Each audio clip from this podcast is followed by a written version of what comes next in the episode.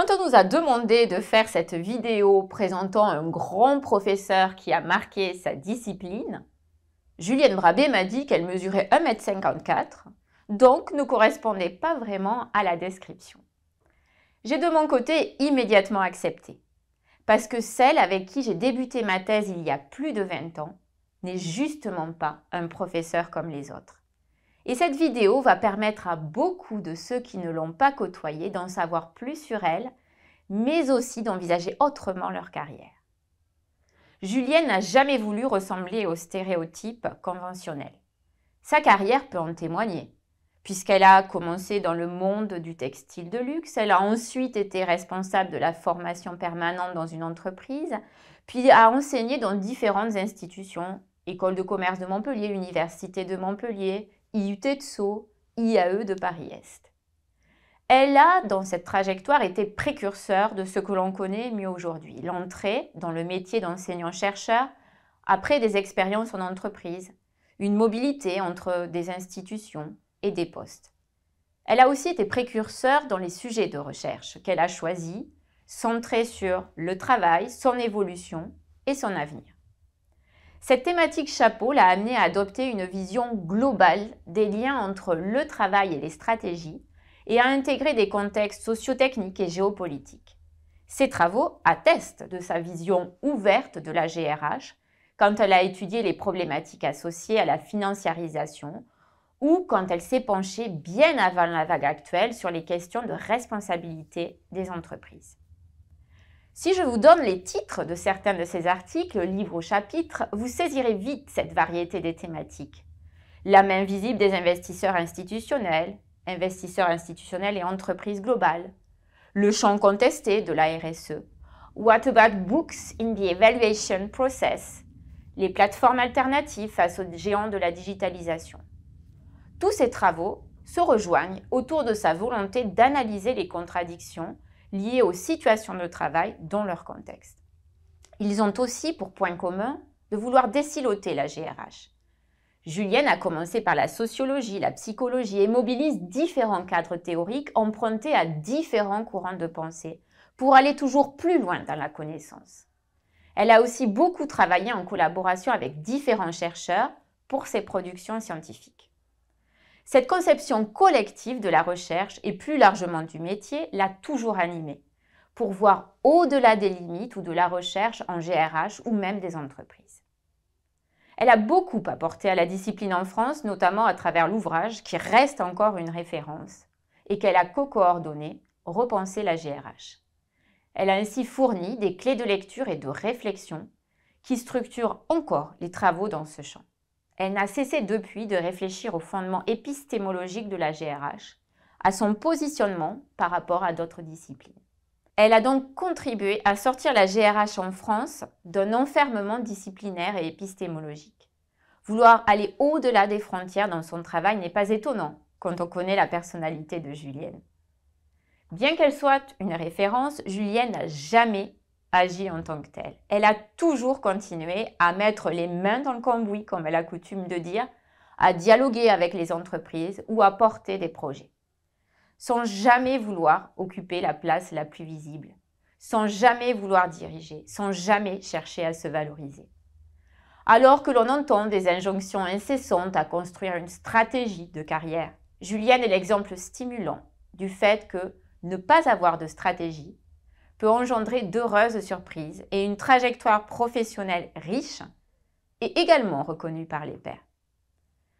Elle montre aussi, à travers son parcours, que l'intuition et la conviction peuvent être des moteurs forts dans la recherche, parfois à contre-courant ou du moins en avance sur sa communauté. Elle fait partie, à mon sens, du cercle très restreint des grands professeurs inspirants dans la recherche et au-delà pour le métier d'enseignant-chercheur. Son parcours lui permet désormais de participer justement à des réflexions collectives sur la production académique. Désormais, en tant que professeur émérite, elle continue à imprimer sa marque indélébile en cherchant toujours et encore à dépasser les carcans académiques. Son positionnement lui permet de chercher à bousculer les règles du jeu académique et à faciliter la diffusion du savoir. Son implication au sein de la SFM ou de RAM en témoigne. Si je décris ce parcours de Julienne, c'est que j'ai eu la chance, comme ces 11 autres doctorants, de pouvoir être encadrée dans mes premiers pas de chercheuse par Julienne. Dans ce domaine, Julienne s'est aussi distinguée.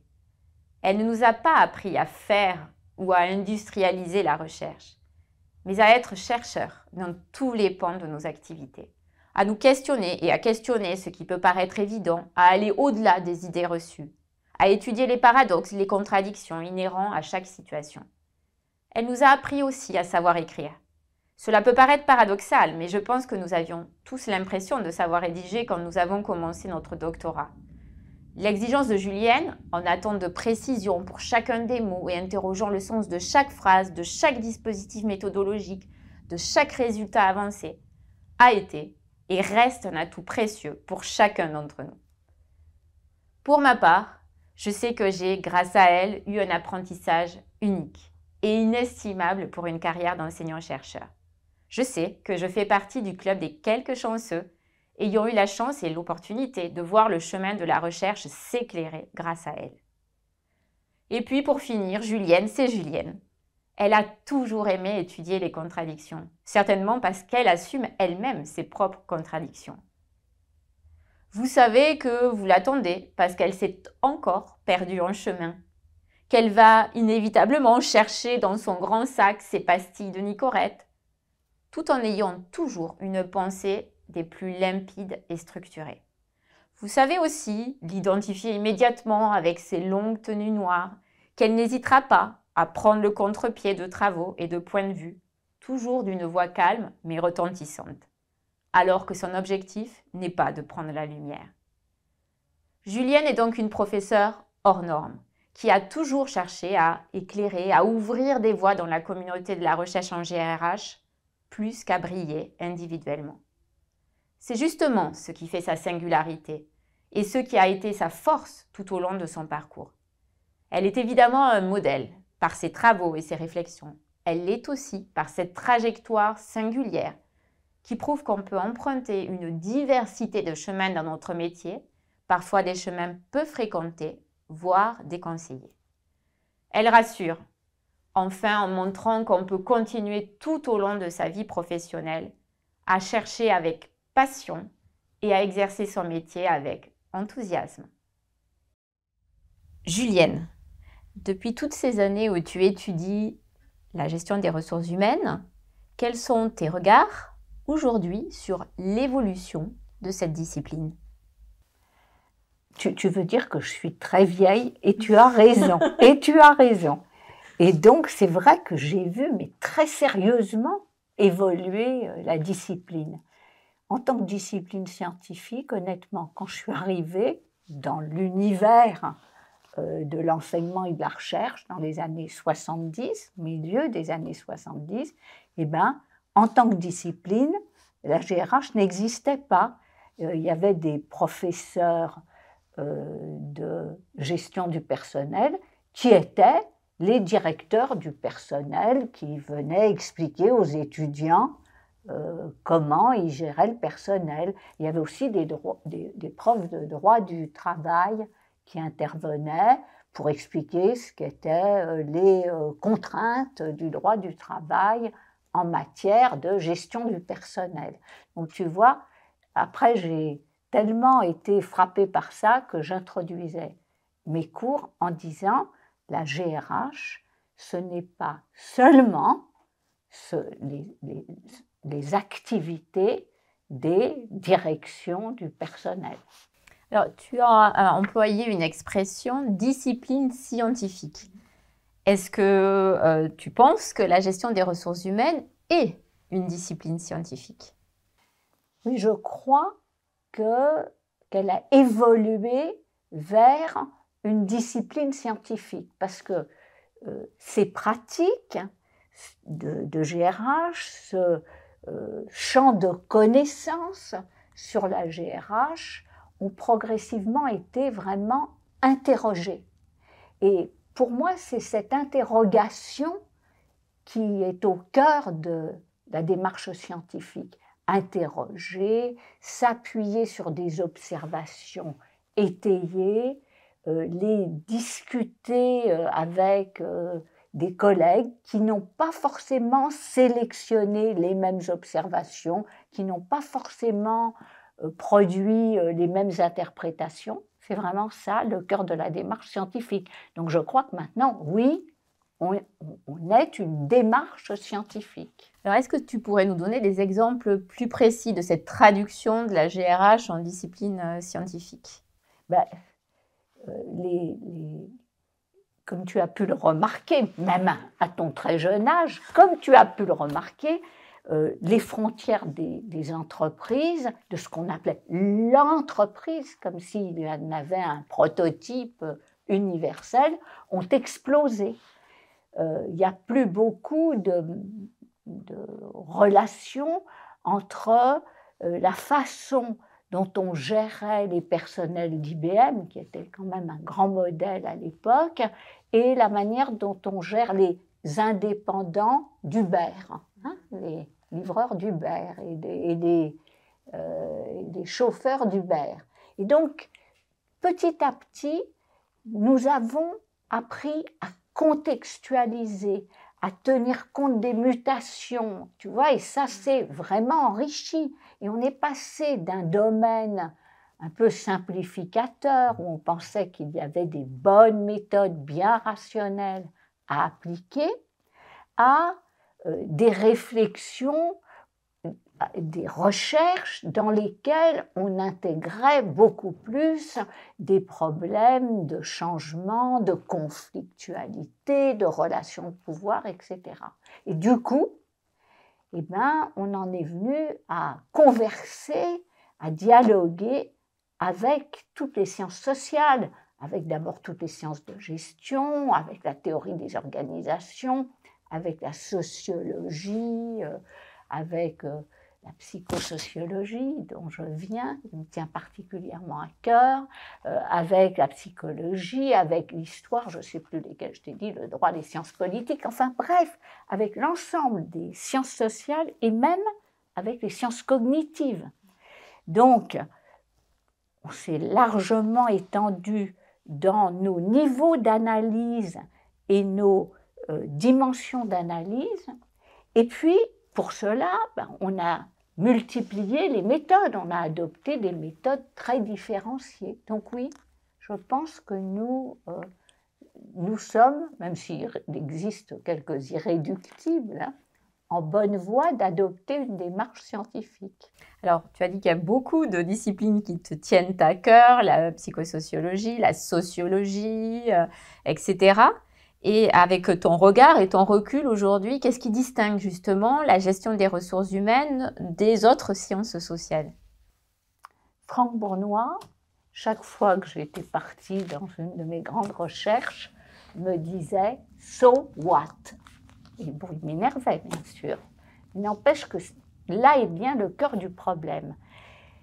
La GRH, comme les autres sciences de gestion, elle s'intéresse au pilotage de l'action collective organisée et finalisée.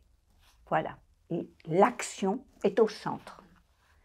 On, ne cherche pas seulement pour comprendre, on essaye. On ne cherche pas non plus, comme on a cru le faire un temps, pour à vous donner des outils parfaits et tout faits, des organisations parfaites et toutes faites, euh, mais on cherche pour donner des repères à l'action. Moi, quand j'étais praticienne, c'est ça que j'attendais des chercheurs, pas qu'ils me disent quoi faire, mais qu'ils me donnent des repères qui me permettraient euh, d'agir en meilleure connaissance de cause.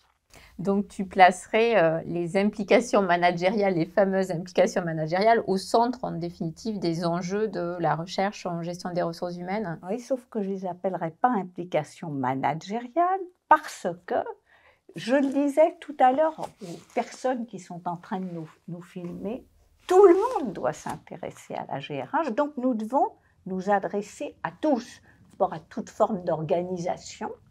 Euh, des ONG aussi, pas seulement euh, les entreprises multinationales, euh, les syndicats, ces formes d'organisation nous intéresse et nous devons nous adresser à elle.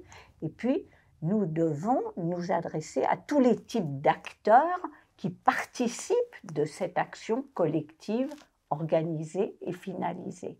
concernant les finalités, euh, c'est elles qui sont souvent euh, passées à l'as, disons. Et c'est à elles, c'est sur elles qu'il faut probablement euh, se pencher plus. Julienne, on exerce le même métier aujourd'hui d'enseignant-chercheur. Quel regard portes-tu justement sur l'évolution de ce métier d'enseignant-chercheur eh, Honnêtement, depuis que, que, je suis devenue enseignant-chercheur, ce métier a énormément évolué. D'ailleurs, je dois dire, je ne sais pas, je suis pas si sûre que j'y serais venue euh, s'il avait été ce qu'il est aujourd'hui. Et pourtant, il y a des choses extraordinaires, enfin, qui m'ont énormément plu, en particulier l'internationalisation de, de, ce métier. Je trouve extraordinaire d'aller euh, enseigner et chercher à ce qu'on a dans des pays qu'on appelle encore étrangers, j'ai du mal à les considérer ainsi, euh, j'adore recevoir euh, des euh, collègues. Je trouve que ça permet d'abord de comparer, ce qui pour moi est extrêmement important, de s'enrichir et et puis aussi d'alerter. Alors quand tu parles d'alerte, justement, alerter comment, sur quoi? Eh bien, je vais donner un exemple qui pour moi un petit peu ramasse l'ensemble des problèmes auxquels nous sommes confrontés. En, 2017, pas en 1917, en 2017, euh, j'étais professeur invité à Sydney. Et dans ce cadre, je rencontre une charmante doctorante française qui s'occupait de l'adaptation, menait sa thèse sur l'adaptation culturelle des auditeurs. Elle était là depuis plusieurs mois et je lui dis alors où vous en êtes avec vos terrains, entretien exploratoire, contact, etc. Elle me dit non, non, j'en suis à zéro.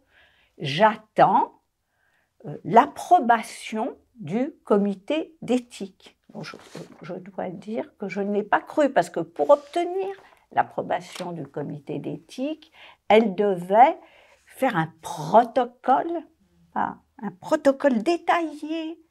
Euh, avec le nom de ceux qu'elle euh, aurait à interviewer ou à questionner, euh, donc son échantillon, les questions qu'elle allait poser, dont elle n'avait pas encore une idée très précise, le, la lettre rédigée qui euh, attesterait de, du fait que pour ces pour ces euh, interviewés, il s'agissait euh, d'un euh, d'un consentement tout à fait éclairé. Enfin bref, tu vois, avant de pouvoir explorer, elle devait déjà tout savoir. Bon, ça m'a paru, au début, j'y croyais pas, mais il fallait y croire parce que tous mes collègues m'ont bien précisé que c'était comme ça.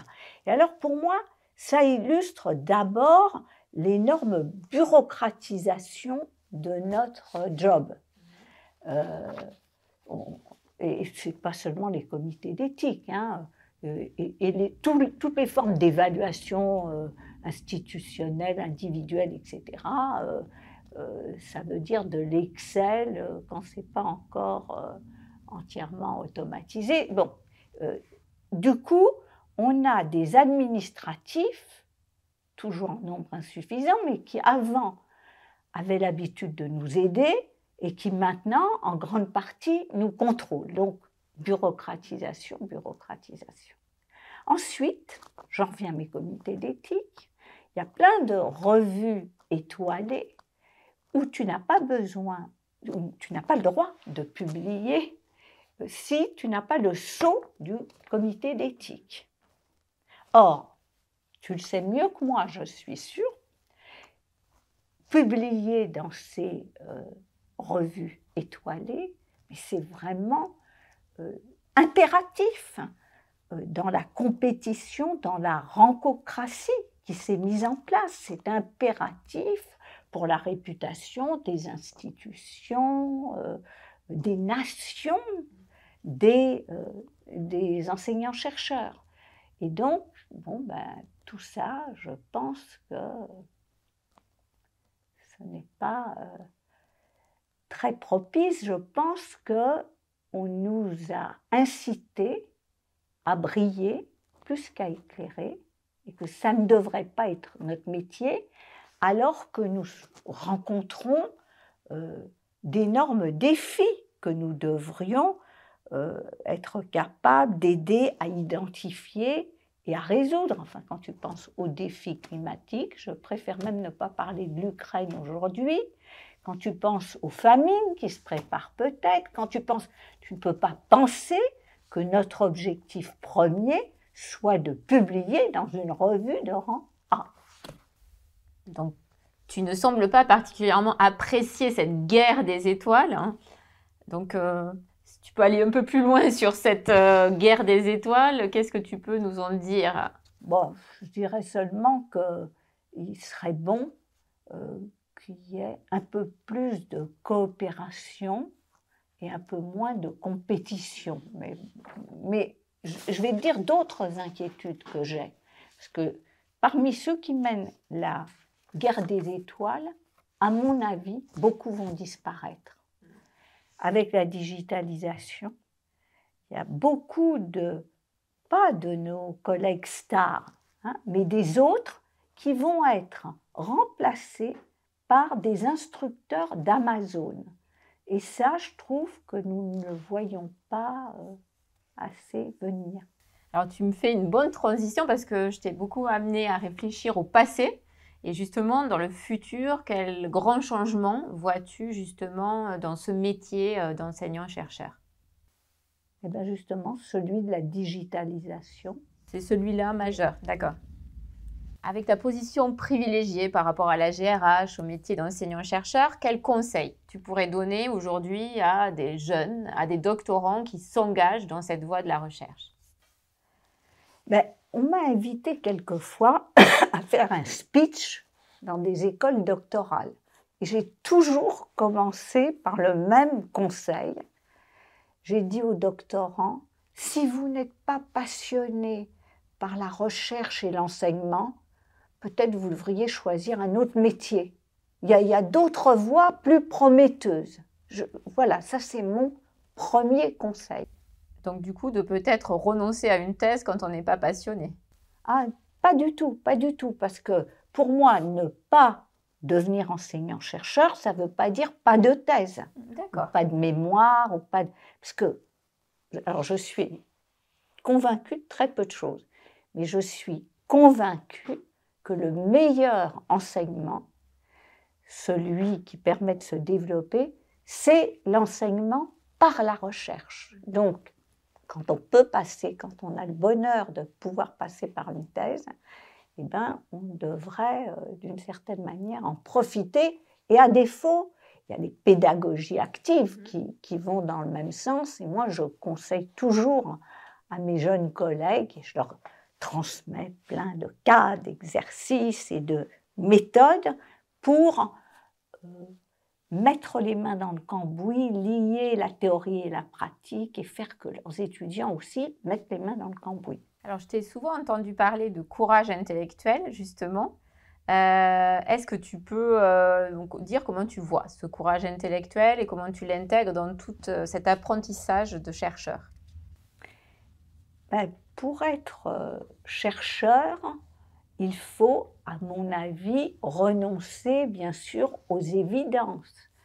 Euh, il faut parfois euh, abandonner un formatage compétitif quand même bien confortable. il faut aller contre certains courants de pensée, ne pas avoir peur de s'exprimer.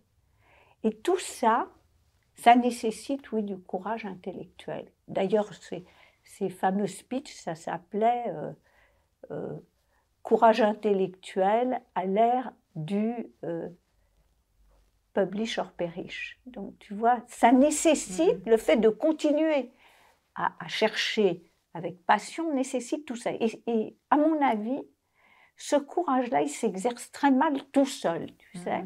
Il faut euh, être bien entouré.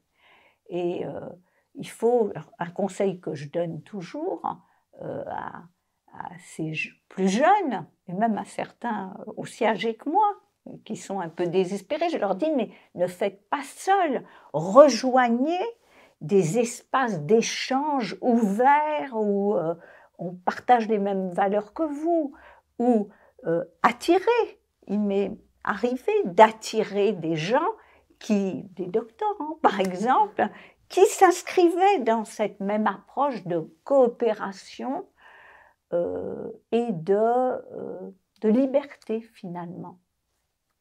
Alors Julienne, tu nous as parlé de coopération, tu nous as parlé de courage intellectuel et là tu viens de nous parler de liberté. Alors la liberté euh, dans cet univers interroge. Hein. Euh, comment tu vois justement cette place de la liberté dans notre monde académique? D'abord, euh, les libertés académiques, je ne sais pas si elles sont dans notre constitution, elles sont dans celle de plusieurs pays. elles sont aussi précieuses que la liberté de la presse. Moi, je ne suis pas sûre que sans elle, il y ait démocratie, parce que les libertés académiques, c'est les libertés de penser, d'exprimer, de chercher et d'apprendre à faire penser. Donc, indispensables. Et elles sont en grand danger. Je t'ai parlé tout à l'heure de l'Amazon Université. Eh bien, l'Amazon Université, beaucoup de cabinets conseillent, ils ne l'appellent pas comme ça, mais pensent qu'elle va détruire l'université, exactement comme Amazon a détruit euh, le commerce traditionnel. Et si, donc, comment ils voient ça? Eh bien, euh, les programmes vont être découpés, le contenu des programmes va être découpé en blocs de compétences, c'est déjà parti, et puis chaque bloc de compétences fera l'objet euh, d'un euh, d'un module digitalisé avec son micro-certificat. Et les étudiants ne seront pas seuls, ils seront en immersion, en, euh, métaverse, euh, ils seront bon, et avec des instructeurs. il restera des professeurs stars dans les universités d'élite et ils continueront à mener des recherches. Mais pour moi, ce n'est pas ça l'avenir désirable pour vous. Pour moi, il est plutôt du côté de l'Open University, de l'Open Science, qui recèle des promesses extraordinaires. Mais pour qu'elles se réalisent, parce qu'il y a de formidables opportunités, moi je pense qu'il faudrait que notre communauté académique soit plus active, et plus active collectivement. Et de temps en temps, moi, sa passivité m'inquiète. Alors Julienne, comme dans un entretien de recrutement, euh, où on pose classiquement les questions, euh, quels sont vos plus grands succès, vos plus grands regrets, on va quand même se prêter à cet exercice. Quel est d'après toi ton plus grand succès et aussi ton plus grand regret? Alors, je te répondrai comme j'ai toujours répondu aux recruteurs qui me parlaient souvent de mes principales qualités, de mes principaux défauts. J'ai pas l'habitude beaucoup de raisonner en ces termes. Mais bon, je vais me livrer à l'exercice et euh, peut-être pas pour dire succès, mais mon plus beau projet, euh, ça a été d'être une inlassable lanceuse d'alerte. Voilà. D'alerte sur, sur des dangers ou euh, sur des opportunités. Euh, on m'a, dans les années 70-80, on m'appelait, à cause de ma blondeur probablement, Madame Bébé Phoque. Alors, parce que je ne parlais que des risques environnementaux et que, bon, euh, depuis, hein, on a développé des recherches sur la responsabilité sociale des entreprises, on a monté des formations sur la responsabilité sociale des entreprises. Donc voilà, euh, on a euh, un peu intégré, on a analysé les conditions, les promesses, mais aussi les limites et les illusions. Enfin, voilà, on a, me semble-t-il, avancé dans ces domaines. Alors, et toi, tout particulièrement, quels ont été tes rôles justement euh, dans ce domaine-là en particulier? Bah, Moi, j'ai coordonné des recherches, euh, j'ai monté des formations, euh, mais je ne pense pas que mon nom marquera l'histoire du développement durable. Hein. donc voilà. Rien pour non, non, non. Je, si, si, j'en sais. donc, si tu veux, l'important, c'est quand même de contribuer euh, à faire euh, avancer euh, les choses.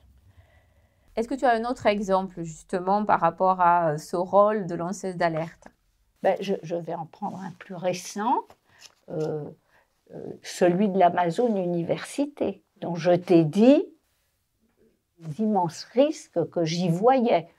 Je ne pense pas être prise énormément au sérieux euh, pour l'heure. Et c'est pas grave.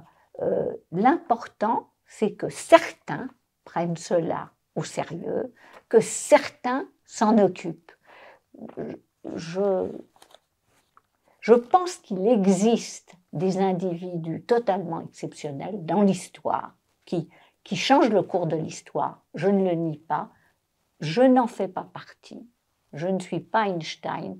Je ne suis pas Marie Curie. Donc, ce que j'essaye de faire, c'est d'apporter ma petite pierre euh, à un édifice collectif. Alors, tu sembles ne pas regretter de ne pas être Einstein, par exemple, mais est-ce que tu as par contre d'autres regrets? Alors, ça m'évoque euh, un très beau poème de Jacques Girin qui n'est plus avec nous et qui était un si grand professeur. Et euh, oui, oui, j'ai un regret. J'ai le regret de ne pas m'être orienté plutôt vers les neurosciences. mon père me poussait vers la biologie, c'était un peu plus sérieux que la psychologie un grand prof de neurophysiologie me voyait passionné par le développement des synapses en interaction avec leur milieu et il me poussait aussi. Donc comme deux hommes puissants me poussaient, ça m'a dissuadé, ce qui est complètement stupide, mais c'est comme ça. Alors, pourquoi les, neurosciences? D'abord parce que comme la gestion, ce, sont des disciplines carrefour et que moi j'adore euh, la pluri-transdisciplinarité. Mais contrairement aux sciences sociales, j'ai le sentiment, peut-être à tort, que les neurosciences disposent de processus de validation plus solides. Et ça, ça m'attire énormément. Je, n'ai pas, pas l'illusion d'un positivisme étroit. Je sais que ce qu'on appelle les avancées scientifiques, elles s'inscrivent dans des ensembles socio-économiques extrêmement, euh, extrêmement complexes. Mais c'est vrai que j'aurais aimé, euh, avoir un peu plus de certitude euh, concernant la qualité et l'utilité de mes contributions, que je n'en ai à ce moment un peu avancé de ma vie professionnelle. Alors, pour terminer, on va parler un peu de ce qui peut inspirer euh, tous ceux qui nous écoutent. Est-ce que tu peux nous citer un ouvrage alors qui t'a marqué personnellement, professionnellement tout au long de cette carrière professionnelle? Ben, À la fois personnellement et professionnellement, il y a de très nombreux, nombreux ouvrages qui m'ont inspiré, influencé sur les épaules des géants. Euh, mais s'il faut en choisir un, je choisirais sans trop de difficulté euh, l'ouvrage de Karl Polanyi, La grande transformation. Euh, parce que Karl Polanyi est à la fois, tu sais que j'aime la pluridisciplinarité, il est historien, anthropologue et avant tout économiste. Ça lui permet de dresser une grande fresque de, du processus de désencastrement de l'économie par rapport à la société. Et ça lui permet de montrer les ravages euh, de, euh, de ce désencastrement qui aboutit à une reprise en main euh, totalitaire. On a eu fascisme et communisme, une reprise en main catastrophique totalitaire d'illusions de réencastrement par le politique. Donc cet ouvrage m'a beaucoup... Et tu l'as découvert à quel moment cet ouvrage, La Grande Transformation? La Grande Transformation, ça a été écrit par Carlo Polanyi, ça a été publié en 1944. Donc tu imagines bien euh, dans quelles circonstances mmh. de, cet émigré hein, qui mmh, mmh, fuyait le nazisme, ça a été écrit. Euh, et moi, je ne l'ai lu en français J'aurais pu le lire en anglais, mais je ne l'avais pas découvert. Je ne l'ai lu en français qu'au début des années 80. Et alors là, j'ai été, mais j'ai été terrorisée, j'ai été prise de terreur. Parce que, au début des années 80, on voyait commencer à se renouveler les mêmes erreurs qui nous avaient conduites au totalitarisme et dans, dans, la vie, je crois que ma peur principale, ma terreur principale, ce sont les totalitarismes et les intégrismes.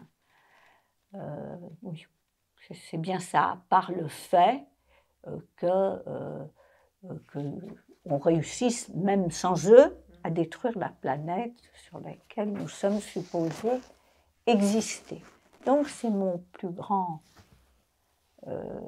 c'est ma plus grande terreur, et je pense que nous, sommes en chemin.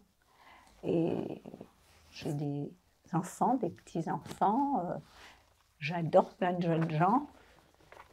Et c'est pas un avenir euh, que je juge suffisamment prometteur. Alors tout ceci n'est pas très optimiste. Euh, alors, serais-tu pessimiste? Alors moi, je me raccroche toujours à une phrase d'Antonio Gramsci, le pessimisme de l'intelligence, l'optimisme de la volonté. Et je pense que, oui, nous, nous pouvons nous pouvons, nous petits êtres humains, euh, plein de contradictions, avec nos dénis, avec nos pulsions mortifères, mais aussi nos pulsions de vie, notre génie, euh, nous pouvons nous en sortir, même au moment où, avec notre génie, nous avons inventé les manières les plus extraordinaires de nous détruire intégralement, volontairement ou involontairement. Donc, on arrête tout simplement, ou ben, on essaye euh, de trouver des solutions. Merci Géraldine. Merci à toi Julienne d'avoir permis euh, d'avoir cet échange que nous pourrons partager avec euh, tous ceux qui vont nous, nous écouter, j'en suis sûre, et ils seront nombreux. Merci Julienne.